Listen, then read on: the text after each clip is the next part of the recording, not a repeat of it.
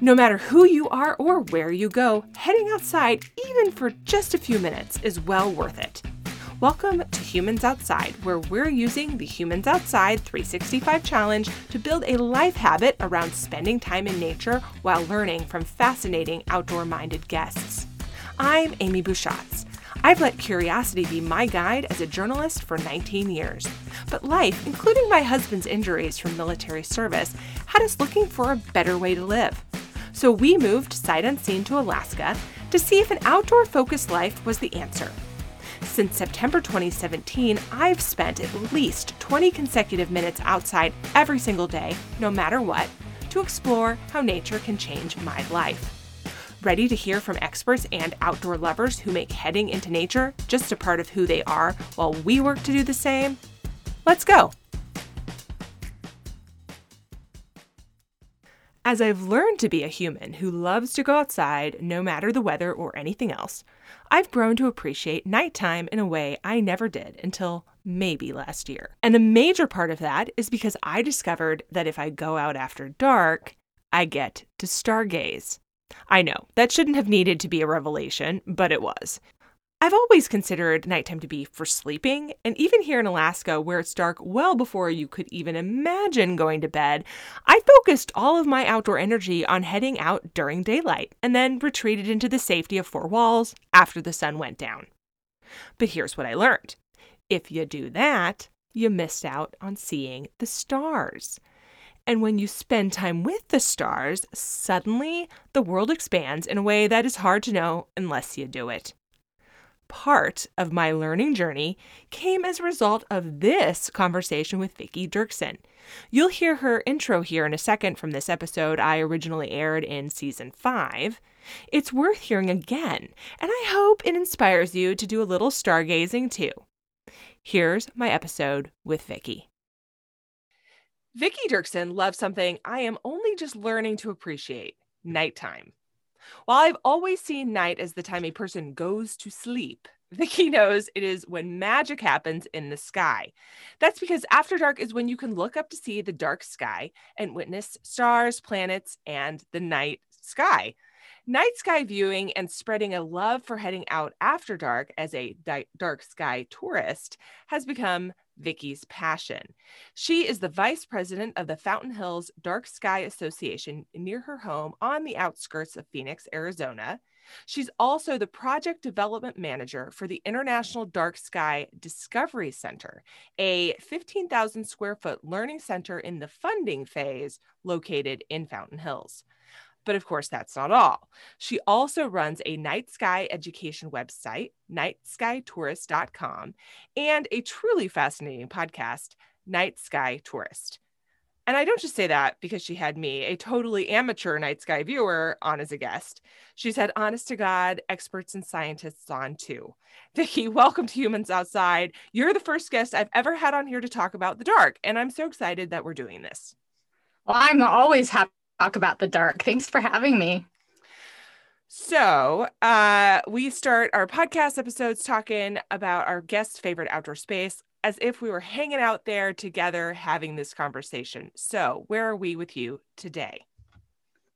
Well, one of my favorite places that I hang out frequently when I'm able to get away is about an hour north of where I live. It's near Payson, Arizona and they have exceptionally dark skies. And we like to camp up there. There's a little lake, and we camp near the lake where we can kayak during the day. But at nighttime, the stars are absolutely stunning, and you can even see the Milky Way from there, which most people can't see anymore. That's so uh so fantastic. Happy to join you out there as a night sky guide for me because as i mentioned this is not my area of expertise. It's something my family and i have only started to dabble in and i'm really uh man i learned a whole lot just even from your free printable that you send when you uh subscribe to your uh, newsletter and to your website. Um, man i like even that was an education for me and i passed it on to my son. So thank you so much for all the work you've done on that because I found it super beneficial. I'm happy to hear that. Thank you. So, how did you become someone who likes to go outside and specifically enjoys going out at night? How did this become a passion? Uh, I've always enjoyed being outside. I grew up in northern Idaho, so my mom made us go outside a lot. Um, on the weekends, we would often go on a family drive out into the countryside and pick huckleberries and, you know, just kind of roam around where my parents could have some time away from home. So I've mm. always enjoyed the outside, out the outdoors, and um, you know, I can remember one time being in bed at night as a kid and my my dad coming and getting us kids out of the bed and saying, You got to come outside. So we went outside and we saw the northern lights, which was amazing. And mm. you know, you you live in Alaska, so you understand what it's like that it gets dark really early at night. Mm-hmm. And when I grew up in Idaho, we we had experienced things similar to that. So I always just kind of grew up playing outside at night with friends or with my brothers. Um, but it wasn't really until I moved to Phoenix and I lost my view of most of the stars that I really started to understand the importance of the night sky and really be interested in stargazing. Mm, mm. Okay, so before we keep going, you keep referring to it being really dark and how that's really necessary. So this ties into a concept known as light pollution. Um, what is light pollution? What does that mean? Well, light pollution is something that I didn't even know existed until I moved to the Phoenix area. That was my first memorable experience with it. And it's really where the artificial lights that we have on our homes and our businesses throughout our communities that shine upward and create glare and that glare washes out the night sky and so we can't see the milky way in fact over 80% of the earth's population can't see the night uh, can't see the milky way anymore. And so that's those lights that are too bright for what they really need to do. They're those lights that aren't shielded so they're shining upward into the sky which is completely wasted light. Mm. and and having lights on when we don't need them where we don't need them and and it takes something away from our view of sky not to mention what it does to wildlife and our and our human health too mm-hmm. So, you know, it's interesting because I'm like, I'm sitting here thinking now, I also said that I don't spend a lot of time outside in the dark. It's something we're just getting used to. Right. So, uh, with that little caveat, I'm remembering being a kid in uh, Santa Cruz, California. So on the beach, but in a populated area and seeing the Milky Way. And I can't, even here in Alaska, I'm not sure the last time I saw the Milky Way. Mm-hmm. Yeah, our lighting technology has changed over the years. And so everybody's been switching to LEDs because we're being told, oh, you know, this is better for the environment because we're saving energy. And that's that part's true.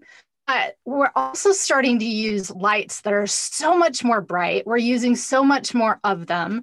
We're being told that it provides more safety, which is not necessarily true. Lighting does provide safety, but you know, it only goes so far and then you've just oversaturated everything. So, right. yeah, so from the time that you and I were kids till now, lighting technology is really ramped up. Cool. Okay, well, not cool, but you know, um okay so that uh ties into the, my next question for you which is why i wanted to um define it okay? One of the things we're focusing on in this season of humans outside is nearby nature and nature accessibility. So this idea that you don't have to have in your brain that you get in a car and drive hundreds of miles away to go to nature that nature is in fact outside your door but of course that requires that we shift a little bit about of how we think about nature from being the Grand Canyon or something like that to being what's outside your door. And of course, that is really dependent on where you live. So, uh, is stargazing something someone can do when they live in a city, when they live somewhere where this light is just a part of life? You know, you can turn lights off on your home, but that doesn't impact the fact that you live near high rises or whatever, right? So, um, is it something that people can do when they live in a city? Uh, and um, how can you see the stars if maybe you can't regularly regularly travel somewhere that's really dark? This is such a good question because one of the things that I really encourage people to do is to develop a backyard stargazing habit. Ooh, and like Yes, because like you said, you know, most of my stargazing has happened in my own yard. And I've done a lot of stargazing in different places with my own community because I get invited to bring my telescope to places. But compared to the amount of stargazing I do in my own backyard, I do very little stargazing where I've had to travel somewhere. You know, I mm. might travel somewhere for some other reason and make time for outside stargazing. Mm-hmm. But um, you know, if you live in a city, really the big thing is that you're just going to have less things that you can see. That doesn't mm-hmm. mean that you can't enjoy a night of stargazing. You just won't see as much. And sometimes, depending on where you live, sometimes that can be a little bit beneficial because those major constellations tend to stand alone a little bit more. when you go out where it's really, really dark, sometimes those major constellations just, you know, sucked up into all those other stars. Well, an experience I hope everybody gets a chance to have. But yeah, right. you can you can still see, you know, with the exception of some really bright places. Obviously, if you live in New York City or right down in the heart of Los Angeles, some of these major metro areas, mm-hmm. it's going to be pretty tough. But you know, you you can still find a way to enjoy the night sky. Yeah. Yeah, you know, um I love that that that there are pros and cons in a way. Um mm-hmm you know it's like saying that there it's it's similar to the way there are pros and cons to using whatever nature's outside your door right? Like okay is the grand canyon fantastic? Yes 100% no question about it. Very beautiful full of awe helps your brain all sorts of things right? Is the is there something fantastic in its own way about whatever's outside your door whether that be um, even just a tree planted in a small green spot in the sidewalk or you know something more you know backyard garden-esque right? Is there are there specific and wonderful benefits to that that you don't get at the grand canyon? Yes there are. Um, and what you're saying is the same thing about the night sky. You can see a bajillion stars at the grand canyon i assume. I've never been there. But they sort of wash out some of the more prominent constellations that you now have a special way to appreciate in your own backyard wherever you are. Absolutely absolutely. And i think that people underappreciate what they can see from home. Mm-hmm.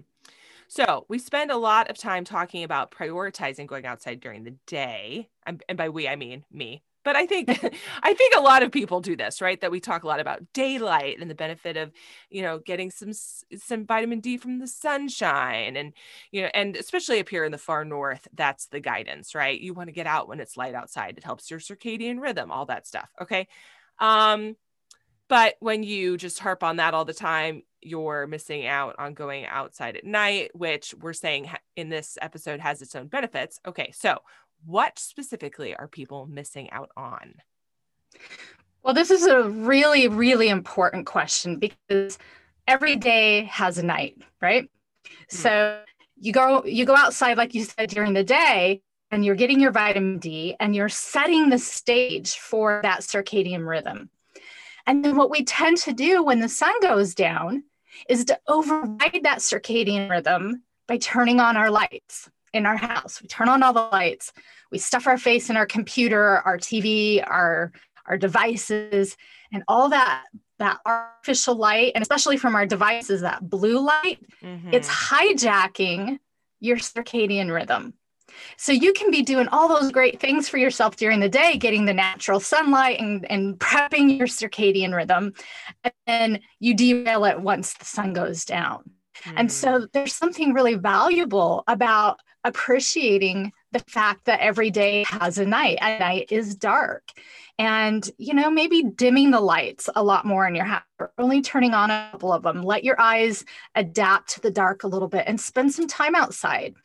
You know light pollution actually disrupts circadian rhythms and it can cause mm. a lot of health problems in humans and and wildlife as well it disrupts their mating patterns and their their way of communicating with one another. And it's just such a valuable thing to to appreciate that nighttime and to let ourselves follow that rhythm of of you know growing dark at night. And then they're also missing out on simply seeing the stars absolutely and you know that that was half the human experience before we had artificial light mm. you know our ancestors that nighttime was so important for them. They used those stars to tell their stories, and mm. and uh, and I'm sure that you know we're going to chat about that. But we we've lost a connection to the night sky and what it means to humanity. Mm it's uh yeah and we will get to this but you and i were joking when we talked for uh when you talked to me for your own podcast about my son and his habit of coming up with his own constellations and constellation stories which by the way are endless. You could be there literally all night listening to this kid come up with and play dot to dot in the sky. Um but i uh i had concluded you know he's asking me well where did this come from? How did these people come up with this? You know because he can't he's not visualizing what the constellation is supposed to visualize and i um and, and i'm aware that you know some of the some of the stars that the ancients saw when they named these constellations are no longer visible to us so mm-hmm. that's certainly true. However you know i told him i think they were just really bored buddy you know? Not a lot else going on. Um, yeah you know and and i joke but that's but that's true in a way. And when we don't go out and we don't experience the night sky and we don't give our chance ourselves a chance to be a little bored and and listeners can hear an entire episode about this very thing in uh, on the humans outside podcast in our episode with michael easter about the benefits of boredom. Uh, he wrote a book um, book on the subject. Uh, when called the comfort crisis uh, when we don't go outside and experience this stuff we um, are just putting our brains on hyperdrive all the time and it's the brain equivalent of this blue light problem that you that you identified that we're mm-hmm. giving light um we're letting light derail us we're letting our constant contact and constant um engagement derail our ability to appreciate simple things and all the benefits doing so brings, such as the stars. Right. And there's a lot of times that I go out and do stargazing with people and they just can't help but pull out their phone mm. and try to take photos, which never turns out no. because you know our, our, phone technology is only just now trying to be able to take those kind of photos. And and then they turn their photos on it blasts out their um, night vision. Mm-hmm. and it is hard. It's just hard to sit back and just look and just feel. Hey humans. If you want to build your own outdoor habit, the Humans Outside 365 Challenge is a great way to get started. You can even score some really cool and exclusive challenge swag, including a finisher decal and medal, in the process. All you need to do is visit humansoutside.com forward slash challenge. You'll also get an outdoor challenge guide written by me for you, an exclusive challenge tracker, and insider info all year long. You don't want to be left out of this. Go to humansoutside.com forward slash challenge to learn more now. Okay, back to the show.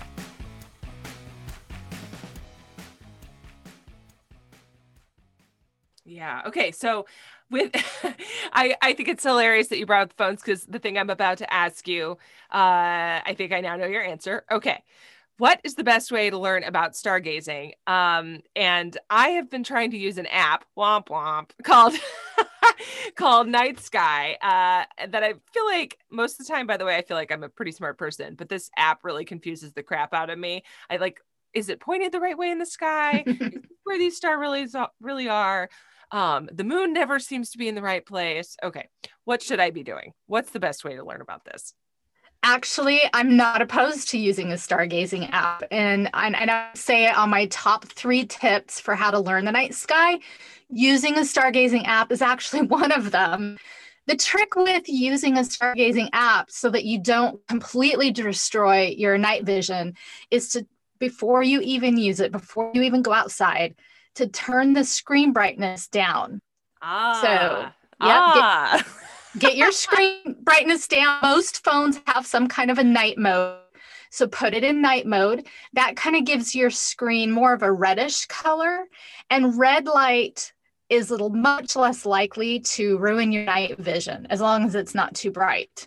So yes, these are actionable, clear steps that I am yes. very much taking note of and 100% going to do uh, on this very night. I believe it is supposed to be clear. So keep going. You're, yeah, you're helping, and so actively helping me. so I think I tell people use the stargazing app. There's a lot of them. Most of them are really great, and just find one that you really like and and and then just set up your phone so that you're preserving your night vision and then use that that's a great way to go out and start learning okay i see something that looks like a pattern over here what is it and you can mm. point your phone over there and you might find out oh that's the constellation capricornus or that's orion or whatever um, or maybe you see a really really bright star in the western sky tonight that's super super bright and you're like, what star is that? And you point app up there and you find out, oh, that's Venus. That's not even mm. a star at all. And so that's one of my number one tips to learning the night sky. Use a stargazing app. Um, another tip for learning the night sky is really to give your t- your eyes time to adjust to the dark, because the more time your eyes have to adjust to the dark, the more you can actually see. And mm uh, science has been telling us that it takes our eyes about 40 minutes. What? 40 minutes to fully adjust to our surroundings in the dark. And but once you do that though, you almost don't need a light for um, anything. Even if there's not much of a moon out or no moon out, eyes can do remarkable things in the dark. I mean, we're not as cool as some of the animals that are out there but our eyes are pretty remarkable so when we we go outside and we spend five minutes or 10 minutes stargazing and we've just come from a brightly lit house and we're trying to take pictures of the sky with our phone we never give our eyes a chance to even try to to the dark. So mm-hmm. I know that your goal is 20 minutes. If you went outside and you gave your eyes just 20 minutes to adapt to the dark, that would be fantastic. Most people don't give that much time. And my third tip is to stargaze regularly. And the reason is because you'll start to notice on your own how different constellations will change their position in the sky as the year is going by. You can be mm. aware of the phases of the moon. Is there a moon up there right now? If not, why? When is it coming up? Um, mm. and then you can also watch the planets drift across the sky. Right now, we see Venus and Saturn and Jupiter clear up till the end of this year. And then they're going to start slipping out of our night sky. And then you'll have to start being an early bird pre pre dawn. Well, that won't be hard for you in Alaska right now. in Arizona, it's a little tougher. You'd have to get up before the sunrise, and and you'll be able to start seeing them before um, the sun comes up. Mm. Um, I uh, w- I'm really enjoying this conversation because you are uh, sharing brand new information with me. So I hope our listeners are learning as much as I am, uh, because often I interview people about things that I'm relatively familiar with, but this is definitely not one of them. So.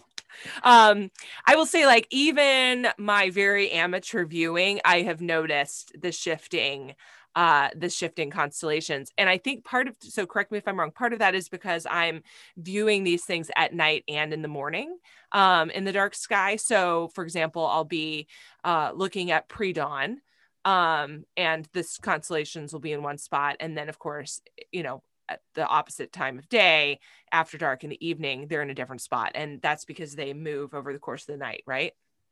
Right. So there's a different things happening and i'll just put this in a short little scientific nutshell here. Excellent. Thank you. One one of course is that our earth is spinning. And so from our perception the sky is rolling across from east to west. But then there's something else that's happening and that is that we're traveling around the sun.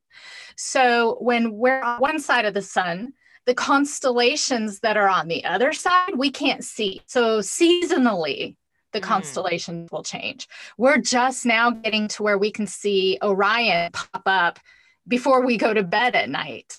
That's mm. something you cannot see at all during summer months. We were seeing Scorpius all summer and it has disappeared. We can't see it all anymore. So part of it is seasonally, is seasonal. Oh, I can't say that word. Seasonality, mm. and the other part of it is just our Earth spinning. Mm. Okay, good, uh, good information. See, guys, I just don't know anything about this. So, all right. So, do you find people are hesitant to spend time outside at night? Uh, maybe they are like me and they like to go to sleep, but um, maybe that's not it. So, if so, why? And is it maybe they're afraid of the dark, uh, or they're conditioned like I am to think daylight's where it's at? What's going on here?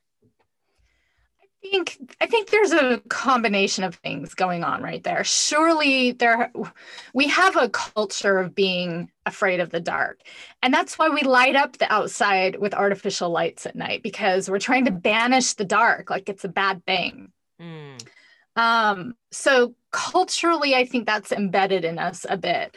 But I also think that people are busier than ever now. And I think when the nighttime comes, like you said, either they're just too tired and they want to go to bed, or they're too tired and they have a habit of vegging out with a movie or or binge watching a TV show or you know just things that are indoor activities. We don't ever think, "Oh, I've had an exhausting day. I'm going to go veg out under the stars."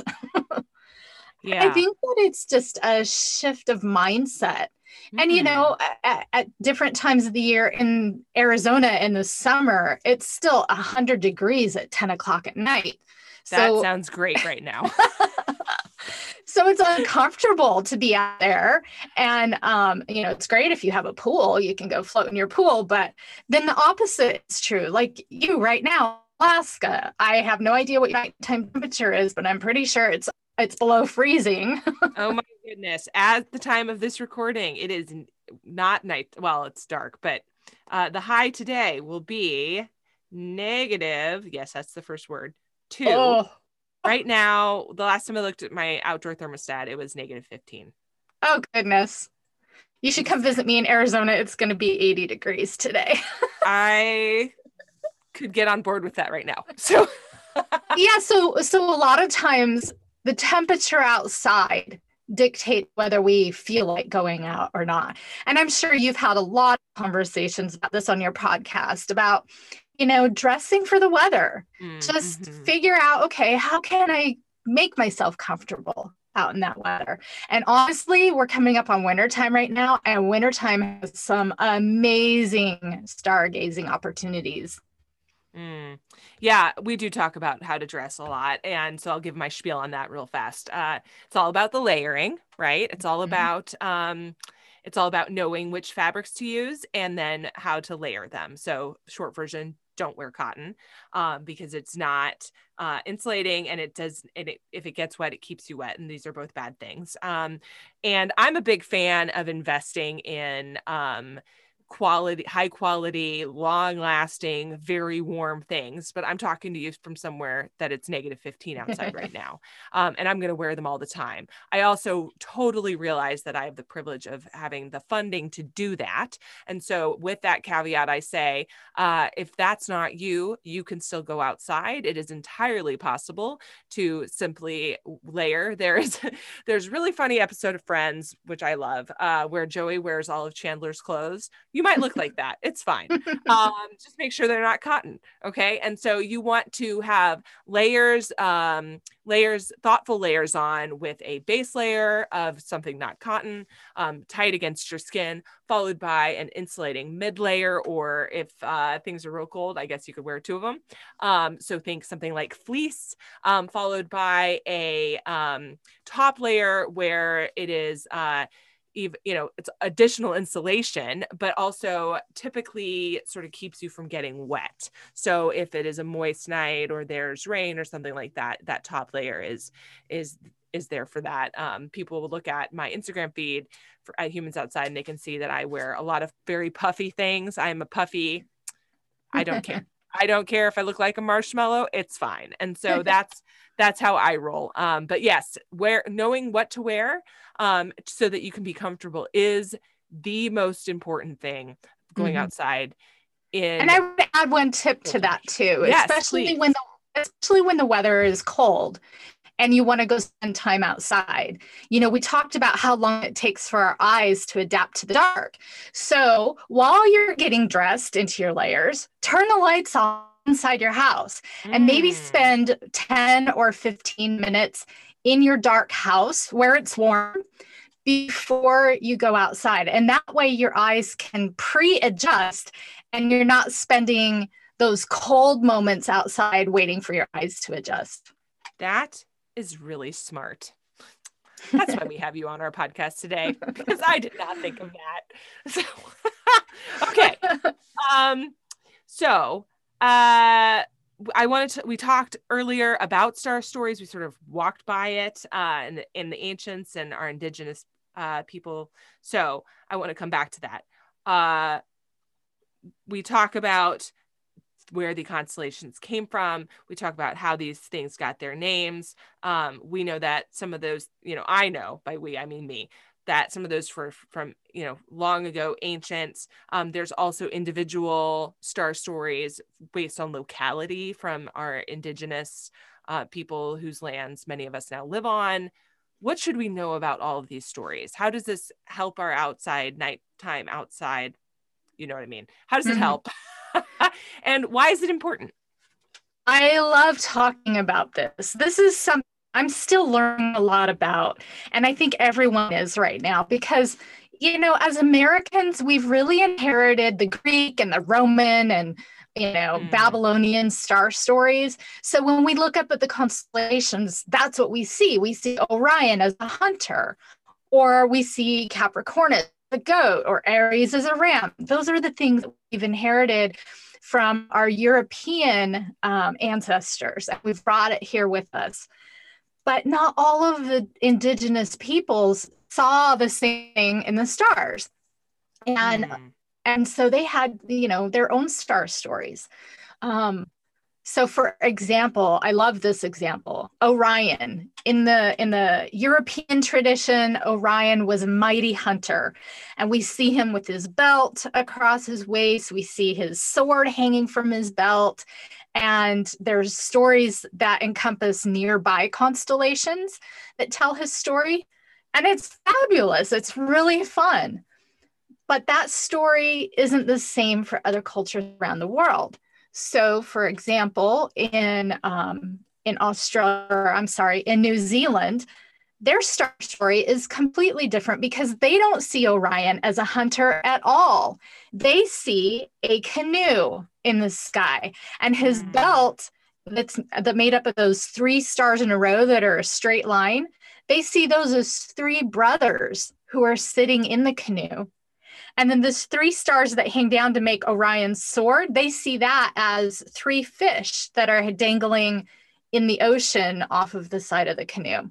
And they have a mm. whole story about that, which is really fantastic.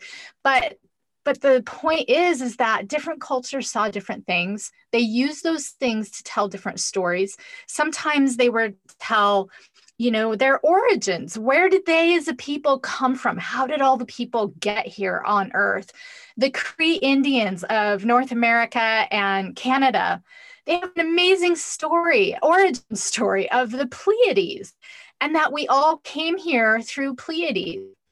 And so sometimes they tell stories of where they're where they came from mm-hmm. sometimes there's stories um, for their children that are moral lessons this the new zealand story of the canoe with the three brothers is a moral story because they were out fishing and caught kingfish and in their culture and their tradition the kingfish was an elevated fish and they should have been protecting it not catching it to eat and right. so these these stories were told for different purposes. And of course we can't ever overlook the fact that the stars for every culture across all time they were used as a calendar. It helped them to decide sure. when is it time to plant our crops? When is it time to harvest our crop when is the season? When the snakes are going to crawl out of the ground. And we need to start watching out for snakes. When do the snakes go back into the ground? So we feel yes that's the important question. Yes.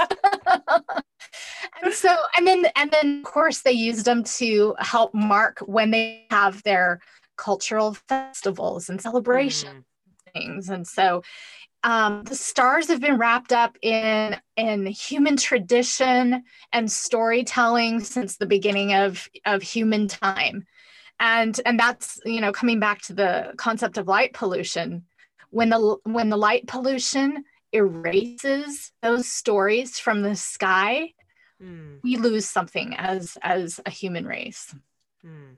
oh i love it um thank you for sharing those with us and uh mm-hmm.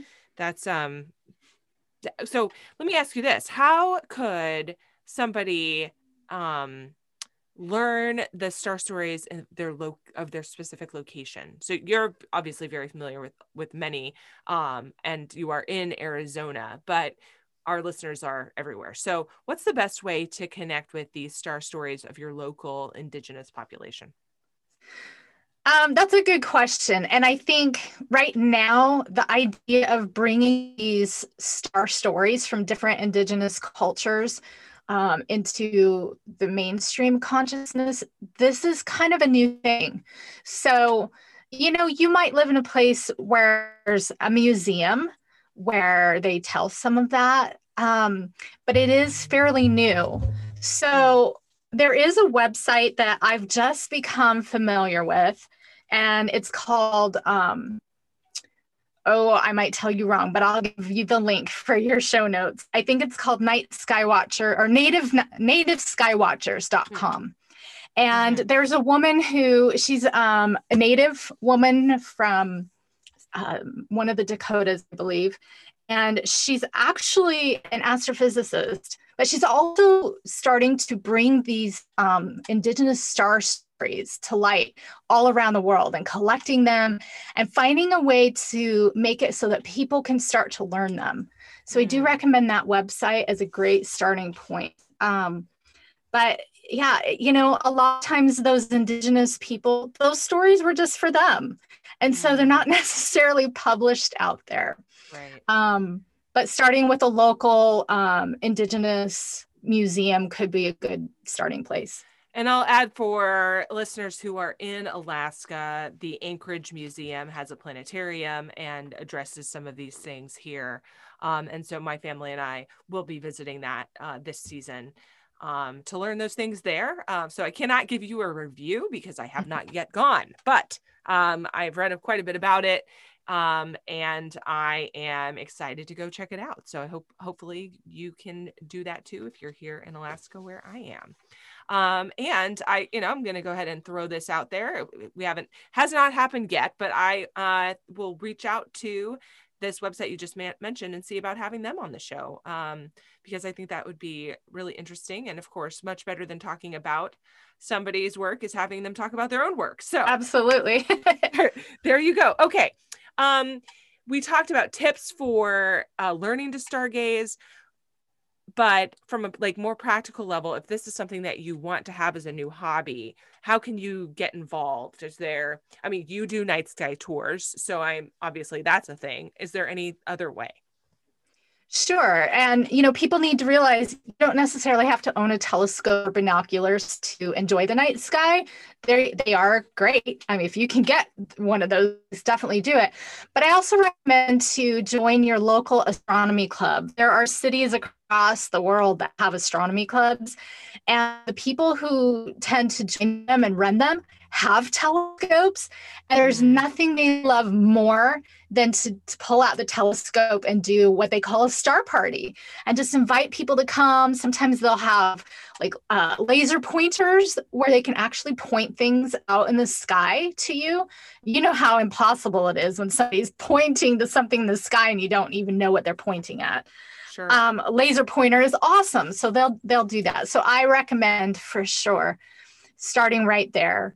Um, there are some podcasts um, that have star tours.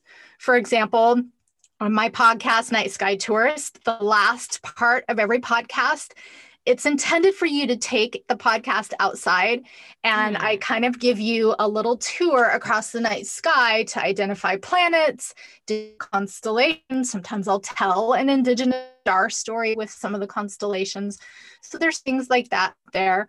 And also, I really love getting a chance to visit observatories, planetariums, things like mm. that, even science centers that are focused on astronomy and things. And there's so much fun stuff you can do. So, as a night sky tourist, it's everything from taking your eyes on a tour across the night sky to traveling to really cool facilities where you can have an indoor experience. Awesome. Thank you so much. Okay. Last part of our podcast, little leftover situation. Um, really interested to hear about this since we're talking about something so outside of my realm of expertise. Talk to me about what your favorite and or most essential gear would be. Like if people are looking for some tools or something that you love to use or whatever. What do you recommend? Well, I already mentioned using a star app, and I don't recommend any specific one because there's so many good ones out there. So just pick one. Um, but I also like to have a red flashlight. Hmm. Um, and one that's not very bright because you go outside in the dark and you are going to have to sometimes make sure that you're walking safely to wherever you're going to go sit or stand. Mm-hmm. And the last thing you want to do is to turn on a regular flashlight or the flashlight on your phone because it's going to blow out your night vision. So get a flashlight that has a red light in it and one that's not too bright. That's perfect because red light does more to protect your night vision. It's a great, great, great tool. Awesome. Yeah. Now that you mention it, I'm remembering that our head, some of our headlamps that we own, uh, mm-hmm. uh, had a red light function. Yeah. Um, I was never entirely sure what that was for, to be honest with you. Yeah, it's great for that. And you know, just make sure that when other, with other people that you never aim your light at someone else's face because then you blow out their vision, even if it's red. yes.